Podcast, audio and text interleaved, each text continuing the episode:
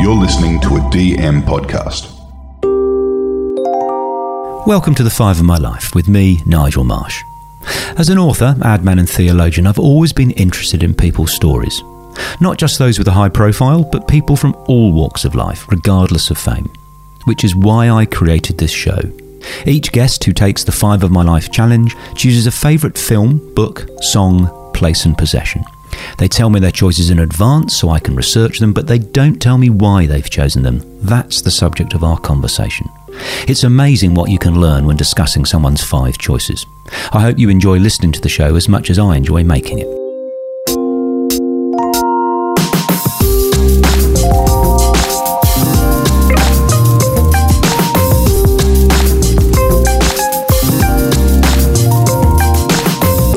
In this second part of the Five of My Life on the Road edition, I interview Australia's most popular children's author, Andy Griffiths, live on stage at Castlemaine State Festival. Castlemaine State Festival is Australia's longest-running regional arts festival.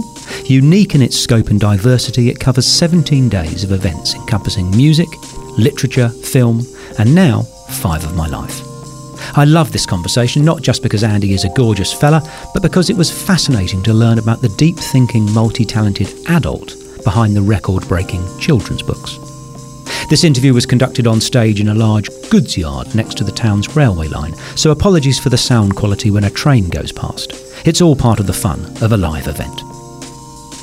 We need to introduce our next guest because, speaking of uh, surprise guests, it was my choice for... for Nigel, and Nigel very kindly agreed, to have Andy here, Andy Griffiths here today, because most of us know Andy Griffiths as a incredibly successful, best-selling, in fact has sold, you know, over ten million books around the world, uh, as, as, a, as a good, fun, silly, crazy children's author. I also know Andy as a very thoughtful, interesting, intellectual bloke, and has lots to offer in terms of um, who he is and what's influenced him along the way. So I was so pleased when Nigel said he'd really love to interview Andy as a live Five of My Life from The Good Shed today, which will be recorded and on put onto the podcast series. So let me introduce Andy so that we can get on with this. Um, Andy... As I said, best-selling Australian children's author, he and illustrator Terry Denton have collaborated on more than thirty-three best-selling books since their first title, Just Tricking, was published in nineteen ninety-seven. They've sold over ten million copies. They have won eighty Children's Choice Awards and ten Australian Book Industry Awards, including Book of the Year for the fifty-two-story treehouse. There is now one hundred fifty-something stories in that treehouse. Andy is a proud ambassador for the Pyjama Foundation and also for the Indigenous Literacy Foundation. Would you please welcome Andy Griffiths to the stage?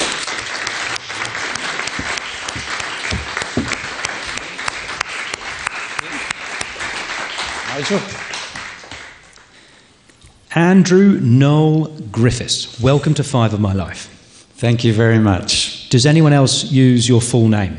Uh, my family and any, my family have always called me Andrew.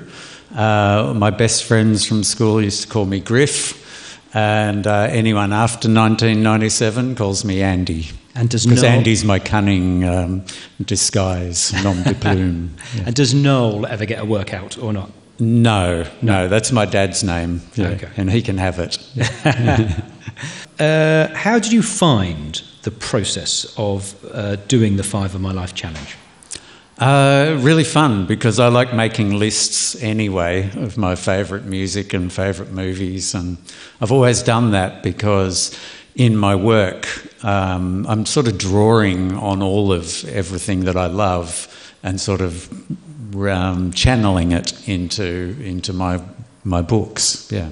Well, well, I'm, I'm glad you enjoyed it, and I'm looking forward to uh, going on this journey with you. And it's going to be a journey through the nineteen seventies, because the first three of your choices uh, are all from the seventies. Uh, and we always start on Five My Life with the film. Uh, and you have chosen the Ken Russell rock opera classic Tommy from nineteen seventy-five. Uh, tell us on Five My Life why you've chosen that. Because it's just a movie you can watch endlessly, you can enjoy it, because it is so over the top, so colourful, so excessive. Uh, it has the great music of The Who and Pete Townshend in particular. Um, you can you can watch it and laugh at how stupid and bad some of it is, but that only makes it more enjoyable. You can take the deeper levels of the metaphor of Tommy, the um, the deaf, dumb and blind kid, uh, as a metaphor for all of us going through life without knowing um, what's really going on or having taken stock of, yeah. of what's important. And and the movie is really the um, uh, spiritual exploration of of uh, Tommy shutting down after witnessing the murder of his, um, in the film it's the murder of his mother's lover. In the original rock opera it's the murder of his, his father murders the mother's lover yeah. um, after coming home from war, presumed dead. And Tommy sees it, and he's and they say you've never, you didn't see it, you didn't hear it, you didn't, you know nothing. So he goes into a catatonic sort of mute, deaf, dumb, and blind state. But who who happens to be really good at playing pinball because he can feel the vibrations, and he becomes very famous. And so, in in the film, the protagonist Tommy has an appalling Uh, childhood and upbringing, parents. Um, yep. Tell us about your parents and your childhood. Oh, well, I had the same upbringing, obviously. um, uh, no, I like to joke to the, the kids when I talk to them. I say, I had a ter- I have mean parents. They made me use a knife and fork. And they made me go to school five days a week. Can you imagine that? And the, the kids go, yeah, yeah. I say, well, you should run away like I did. Uh, but... No, I had a, a great sort of free-range nineteen seventies upbringing in Melbourne. Um, it was on weekends, you know, you could leave after breakfast and make sure you're home before dark. Uh, but we had the eastern suburbs. So I was growing up in Vermont, which was being converted from apple orchards to housing estates, and we could just do anything we wanted, me and my friends. We could play in the creek, we could fish. We could, um, every November the firecrackers would come and we'd just play with dynamite for three weeks. Um, it was an amazing childhood, climbing trees and falling it's, it's, out. It sounds so happy. It was a really happy yeah. childhood. And, and often uh, both Terry Denton, my illustrator and co-writer, Uh, we'll joke that we didn't have an unhappy childhood. You know, we're at a disadvantage to most writers because we're writing out of the joy. We remember childhood as a lot of fun and infinite adventure and um, invention. And so when I uh, when I was reading as a kid, that was the type of book that resonated for me. Enid Blyton, um, yeah. you know, Adventures of the Wishing Chair and The Faraway Tree. And anything was possible. You, you know the Philip Larkin poem? Sorry? The, the Philip Larkin poem, which is they, they fuck you up, your mum and dad. Yours sounds like they tuck you up, your mum and dad. yeah, yeah. Well, they weren't perfect. Right. Like, like I was the wrong... I, I didn't fit their idea of what of the right child should be. Uh, I think my dad would have liked to see me playing football and cricket and a good team sport. And I was not interested at all, you know. It was more a, um, it left my own devices. I'd be reading or writing, playing with a typewriter. And um, and I remember his complaint, and probably my mother's, why do you have to be different? Why do you always have to be different? And I was like, well, I don't know. It's just doing what I love. And But yeah, they, they were hoping I would become a, a lawyer or a doctor. Um, but they must be happy now seeing your enormous success. Um, my dad, my dad, my dad said, "Yeah, our friends say you must be very um, proud," and he said, "We're more bemused that you amounted to anything." Because I was more interested in punk rock and, and just like messing up. Yeah. It, it reminds me, you're saying that they might have wanted you to be a lawyer or something, that the wonderful book, uh, Orange is Not the Only Fruit, the, the author, yeah. the mother said to her, "Why be happy when you could be normal?" Yeah, yeah. And yeah. you go, right. And, and, that, and that was very important to my parents, yeah. to, to not stand out, to, to not be different, yeah. Now, the second choice on Five My Life is always the book. Uh, and one of the things I love with the one hundred twenty guests we've now had is how different people respond to the format. So I've had someone choose uh, her teenage diary as her book. I've had someone choose his own book. How brilliant. Your own book on Bible. Uh, I've had someone else uh, choose a play that I allowed because he hadn't seen the play, he'd only read it. Uh, and you have chosen a comic. Uh, it is from nineteen seventy-three, Super Giant Comic Number Two.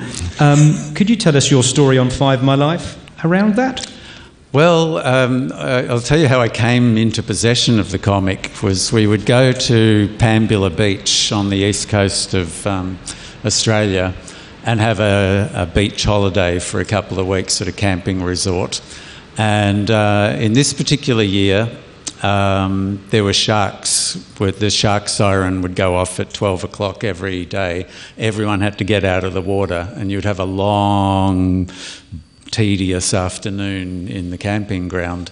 And they had a, a little shop there, and they were selling these comics, which are sort of Twilight Zone stories, sort of freak you out. And I I would camp separately from my family. They had a four-man tent, and I had a little orange tent.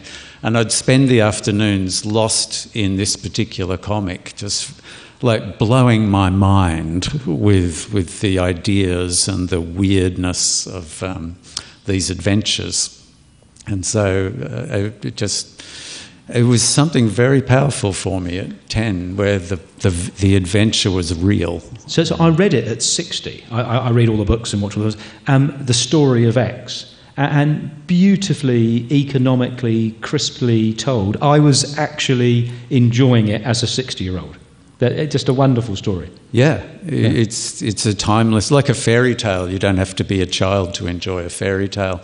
And a well-told comic, they are using a minimum of words to tell quite a complex story, in this case about the fantasy writer Charles Bentley, who uh, has a mean editor making him create more and more fantastical characters. And in this case, he creates a two-headed monster from outer space that the Air Force have to dispatch with at great trouble. And then it comes out and it's a big success, but then the Air Force calls him in and said, how did you know about this two-headed monster from outer space? It was top secret. And he says, it's coincidence, I didn't know. Oh, okay, okay. He does it again, there's a sea serpent, and then uh, the Navy call him in. How did you know about this? Uh, his editors, meanwhile, whipping him, going, more, more, more. He says, I'll create this creature from another dimension that uh, can't be destroyed. If you fire bullets at it, it turns to smoke. And um, and this, of course, comes to life and starts pursuing him. And he tries to write a sequel, but he isn't away from his typewriter. The sequel doesn't work. He realises it's the typewriter. And it's a race to back to New York City to get the typewriter to write the sequel. But in the end, he realises the only way to destroy the monster is to destroy the typewriter. And what a beautiful metaphor for a write. When you write, you want to suck yourself into your own story. You're believing it's really happening. So this works on a pure pulp fiction level, but it's also a metaphor for Uh, believing uh, in the unbelievable. I, wonderful. And, and because it's a comic, obviously the pictures as well as the words are important. And it makes me want to ask you about uh, the secret to successful long partnerships, because I think Jill is in the audience and Terry has been your illustrator for uh, decades as well. Forever. You, yeah. you clearly are good at partnerships. What's your secret, mate? Um, I, I think it's allowing people to be uh, creative in their own right, to not try to control everything. So I see myself as someone who sets the general direction and the tone, and then I want other people to bring their own thing to the to the party, which then inspires me to expand and modify my original vision, because I don't think mine is the definitive one. And I've just learnt the more you allow people to come in, um, the bigger and more enriched, uh, the project is enriched. Um, and it's not always easy, because sometimes those, those drawings or whatever's brought to the table are not what I thought. And so there will be backwards and forwards, but it always results in a better, um, a proje- a better final outcome. And also because I'm obsessed with music and I uh, love reading band biographies. And I love, in a band biography, that generally most bands might last for three or four years if they're lucky, two or three albums, before the inevitable egos get in the way. And those, to me, are like self-help manuals about how to maintain partnerships. But don't be a rock star. No, be a rock star, but realise that ego is going to kill you if you try to put yourself forward of the group, yeah. That's the perfect link to the third choice on Five of My Life, which is always the song. And there's every song that my guests choose gets put on the Five of My Life Spotify playlist. So it's an amazing six hours now of completely random songs that the algorithms wouldn't give you, because Julia Gillard's song would be different to Andy Griffiths' song, would be different to uh, Kevin Rudd's song, that would be different to Commando Steve's song. Uh, and your song is the wonderful nineteen seventy-three, we're staying in the seventies, uh, Into the Blue by G. Wayne Thomas, which is actually from the soundtrack of the surfing film Crystal Voyager. Helios eye reflects back at you as you slide through space, gliding into the blue, into the blue. Well, I was uh, went through a period of being obsessed with surfing because my f- my best friend Mark's brother made surfboards in the backyard. He had a surfboard company and it was called Silver Cylinder Surfboards. And he made me one and we would go surfing and he had a panel van. It was like the classic early seventies dream. And uh, and out the back of that he was blasting one day the soundtrack to Crystal Voyager. And it's just, uh, it's a um, it's a music that evokes the feeling of being in the water and surfing the waves, and so it's a wonderfully uplifting, transporting, it's kind of daggy, it sounds a bit, little bit at times like a nineteen seventies margarine commercial, um, but if you just ignore that, Uh, that it'll just take you back into that uh, blissful dream of being on a wave with the wave curling over the top of you. And it's a Sunday morning uh, standard for me. You can just put it and, and drift away. Yeah. Now, you're being modest and hiding your light under a bushel because you are a very accomplished, successful uh, musician yourself. And I have to ask you, I'm not sure if anyone in the audience is aware of your uh, six-year career in, first of all, Gothic Farmyard, uh, the lead singer, this gentleman over here, and Ivory Coast, and they're the two uh, songs that, that in my research caught my ear was, you're, you're a, a legend at titles, Mowing Tentacles and Weeding Giant Clams, mm, a yeah. classic from nineteen eighty-four, and How Can I Stop the Leak If You Won't Stop Peeling Off My Band-Aids from mm, nineteen eighty-six. Yeah, yeah. Uh, would you mind telling us all about your uh, flirtation with punk rock? Uh, yeah, and I'd say tremendously successful, accomplished musician is a way, exaggerated way of saying I was the guy who wrote the words and I ended up standing up there barking them out and shouting them. And I developed a very lively stage act to cover the fact I could not sing a note. I couldn't, I can't play an instrument. But I, I discovered through that period I could hold the attention of a crowd by any means of desperation necessary, uh, which came in very handy when I became a children's author and had to entertain kids, which are much worse than a punk rock audience. Um, so that just stood me in good ground. But um, yeah, the music was is always the first point for me. It's the energy. I just get this huge energy off listening to Uh, many types of music, especially punk and alternative, um, different music. It really excites me and I want to translate that energy into words. And so that came out first as a joke band, where it was just a big joke, and then we put it on at school as a big concert, and, and we were trying to be the worst band in the world. And we were, but we were incredibly entertaining, and so that led to a more serious pursuit. So I studied a Bachelor of Arts and a literature degree by day, and I was out in pubs being punk rock at night for five years. And a man of many talents.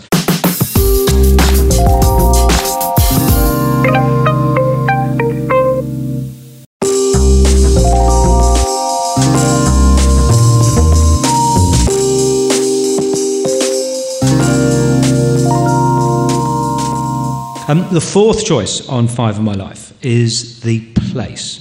Uh, and I've been Google mapping on satellite this and reading about it. It looks utterly beautiful. It's the tidal mudflat, Corner Inlet, in Wilson's Promontory National Park. Would you first of all describe uh, where it is and what it's like, and then tell us why you've chosen it? Well, I'm kind of reluctant to describe where it is because I don't want anyone to actually go there, because no one ever goes there. Um, and it's, if you go down uh, to Wilson's Promontory National Park, um, you will go left at Foley Road. Now I'm telling you all. Um, you go left. Uh, you can't see it from the road, but uh, it's just a big, many kilometres of tidal mudflats. So the tide takes a kilometre to come in and a kilometre to come out twice a day. And it's just, it's kind of bleak. It's not a big, beautiful, yellow sand surf beach. It's the opposite. It's mud, and it's, it smells, and there's crabs, and there's horrible jelly-like things. And if, to me, it feels like we're on the earth six billion years ago before life evolved. Um, but because of that, it's just an incredibly peaceful place, like time travelling to before life began. Um, and we uh, would go for many holidays down there. We had a block of land that was developed as a sort of camping ground by conservationists. So me and all the other kids had the run of this beach. And um, even today, you will very rarely see anyone else because it's so kind of ugly in terms of what we would normally look for from a beach. Um, but there was a boat, a, a kind of wooden boat, and we all used to get in and rock backwards and forwards and have a great time. And over the years, it's all silted up. So now the only thing you can see of that boat is the prow. And I've watched it over the last fifty years um, just gradually become consumed, and the prow is sticking up. And that's like my little timer. You know, like one day that prow is going to be, probably by the time I'm ready to shuffle off this mortal coil, that will be gone. Um, so I love going back there. That's ground zero for me. We can come out into the world and be busy and do all of this stuff, and I know that that is always the same. And would you mind talking about the, the role of nature and the outdoors in in young people's lives, mental health, uh, these days? Do you, do you feel that they're... Uh, is it true that they're all just stuck on screens indoors, or...? Um, I can only go from... I live down by the beach in, in Melbourne, um, and I do wonder where all the people are. Um, they all came out during lockdown. Everyone discovered it because, hey, we've got work walking past. And then, of course, I got a little bit shitty because, you know, why is everyone on the paths now? Go away, go away. I used to have it all to myself. Um, but I love seeing people out there, and, and it's always been very important to me. I've, I love bushwalking, and I've done many hikes, especially all around the prom. Um, and that, that is a sort of ground zero. It's a clearinghouse for all the busyness. So, so uh, exercise has always been a passion of yours. Absolutely. And yeah. I, I've got a, another title to rival the How Can I Stop the Leak If You Won't Stop Peeling Off My Band-Aids, which is Fast Food and No Play Makes Jack a Fat Boy. You, you once wrote, out of the normal genre that we might know you for. You forgot the subtitle, Creating oh. a Healthier Lifestyle for You and Your Family. Was this yeah. a self-help book, mate? No, it was a fictional story of a, of a mother trying to make her family healthier. Right. And each comical little chapter highlighted one of the obstacles that is in our way, because we live in what's called an obeisonogenic environment where the chocolate bars are right at your eye height and, and often at the kids' height at the cashier. So there's one of your challenges. And I wrote it in conjunction with a personal trainer and a dietitian. So there was... Um, there was lifestyle advice at the end of each chapter. How this is how you can combat that, you know. Don't take your kids to the supermarket might be one simple yeah. um, health-increasing move. But I, it was my worst-selling book. I am proud to, I'm not proud to say, but uh, people didn't know whether it was meant to be funny or serious. They didn't know whether it was for kids or adults.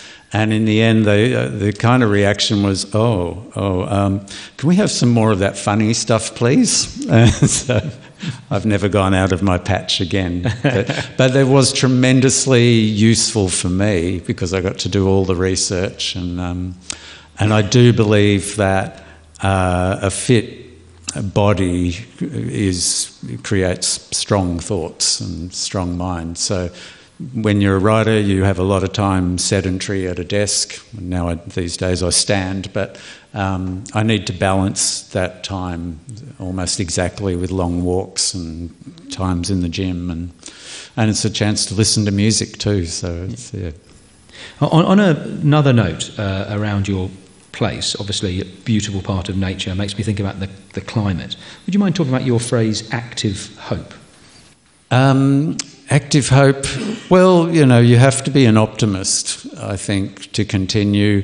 And there is so much to do, so much that we can improve. And we can't do it all, but you can, you can work on a small basis. And I guess my main Uh, way of trying to change the world is to trying to turn kids on to, to books and reading and the power of their imagination, and and make life a little less ordinary, um, and show them it's not just drudge. You know, there are the the library for me used to be little doorways into, every now and again you'd find a book that's utterly mad and utterly freeing, and you know, if the school could have found it and got rid of it, they would have. But um, that's what, to me, a good book, a good children's book is a bit subversive. You're saying, look behind the curtain, there's a lot more going on than what the adults might be telling you. Um, so yeah, active hope is, is, is mixes in with that, that there's always, life is really fantastic and interesting, and it's not all doom and gloom, and that's, that's a, um, a mistake to believe that. So I, I, I love hearing you talk to that. So one of the things I, I often say is the biggest mistake that humanity makes is thinking because you can't do everything, you should do nothing.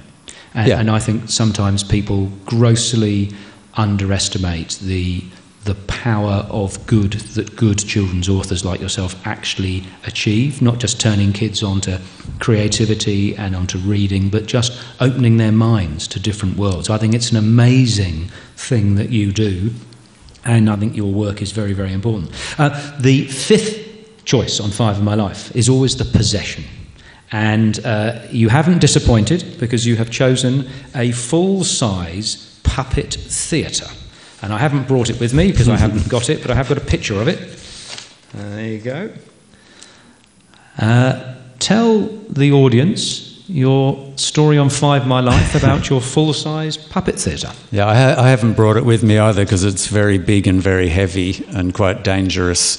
Um, and it came about because I was ent- I love Punch and Judy puppet shows. That to me is one of the purest forms of theatre. Um, Punch being someone who doesn't play by the rules. He does everything that we would do if there was no police and no social niceties. So I love it, and it's and um, you know, he's whacking down policemen and back banging the baby on the head or feeding it to a crocodile, whatever. And I love the fact that kids are that wide-eyed and slightly terrified, but also hilarious. And so I thought, in my work with kids, I used to carry a lot of props with me, and I thought a puppet theatre would be brilliant. We could have, you know, these wild little puppet shows. And I saw one in a shop, and it was about that big, and my wife Jill's father was a really great woodworker, and I said, could you get your dad to make me a puppet theatre? And so what came back was this very big puppet theatre that was way too heavy to transport anywhere. So we used it in our house, and my daughters used to love doing puppet shows, and you'd have the kids there. But it was not well um, supported. It only had tiny little uh, uh, feet out the front, and every now and again it would fall forward in danger of some... I don't think it ever hit anybody, but it would go bang on the on the ground. Uh, so it was a very amusing and very dangerous puppet theatre, which we then had decorated by a Melbourne artist and with crackle paint, so it looks like it's from a hundred years ago. And yeah, that, it's that vaudevillian kind of pantomime thing is very, um, I love it, and, and it's what my work is a bit too. It's just too, it's too much, and it's exaggerated and and over the top. A bit like a bit like Tommy, the yeah. movie. Yes, it, it speaks to a. Uh, I've been listening to lots of interviews you've done previously, and one of the uh, phrases that caught my mind was you said, uh, "I can never understand people who are bored." And looking at your uh, possession choice, it, it's old school. Make your own entertainment. Make it. You know, it's not. It's not online. Nothing wrong with online, but no. um, it, it makes me want to ask you, in your own creative life, uh, the difference between writing versus performing. So it's one thing fronting a punk band. It's another thing standing at your desk writing a, a novel that's going to sell, go on the way to ten million copies. Is which one do you like best, or do you like them equally? Well, I can't know it's going to sell any copies until I get the raw material out and test it out on an audience. So they're intimately related. That I, I, when I'm out performing, and that's a different part of my my personality. The extrovert will come out when you've got kids in the room. Um, when they're not there, I'm quite happy to go more to the introvert side. And um, but yeah, if there's a kid in the room, I can't help telling them something stupid and trying to get them to believe it. And I've done that since I was a kid to the little kids around me. So. Yeah. Um, sorry, where were we? Was where were we well, going what do you with prefer, that? Writing or performing? Ah. Um, if you if you put a gun to my head, it will always be writing. Right. Um, I can live without performing. But over the two years of lockdown, Hannah Gadsby said it beautifully. She said, I didn't miss performing at all during the two years. It was really nice to be able to go total introvert.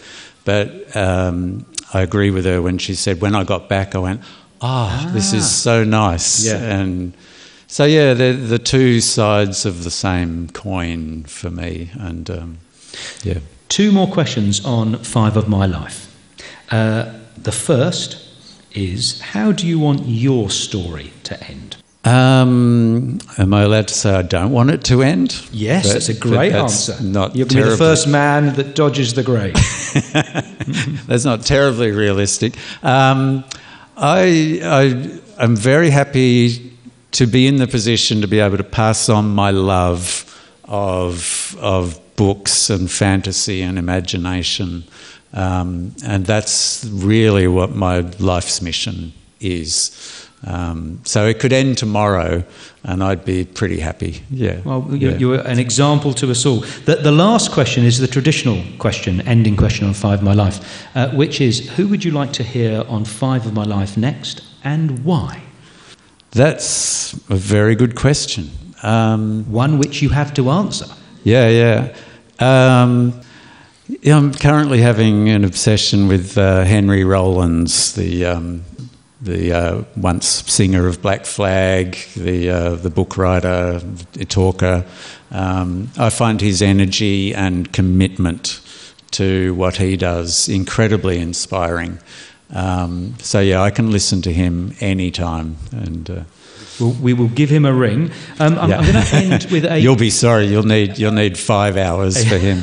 Yeah. He's not short of a word. Um, I'm going to end with a quote. You said once, the biggest thing I can do is provide the energy and hope that good comedy creates. And I want to thank you, mate, for coming on Five of My Life, but also thank you for the work that you do. Andy Griffiths, thank you for sharing your Five on Five of My Life. Thank you, Nigel. Thank you. Thank you both. Actually, could you please thank Nigel Marsh for being here today? Thank you. And of course, Andy, I, you know, I, I really hope that what we've given you today is a little sneak peek into the minds of these two very interesting people, beyond the lives that we know them for or they have had, which have been um, interesting enough. But I always think that there's something more going on, and I feel like we've heard a little bit of that today. What we've heard from both of them, though, is that they are both living a life of passion. And that comes out in everything they do, from the books that Andy writes and that Nigel writes to the work that they do in the background the ambassadorships and all those things that are very meaningful. So we're really grateful for you being here today, and, and thank you very much. And another, another example of a life of passion is you, Crystal. Oh, yes. Thanks, Andy. Andy, thank you. Andy and I would do a lot of work together with the Indigenous Literacy Foundation, and it's always a great joy to be doing stuff with Andy um, that we know is helping to make a difference. Thank you.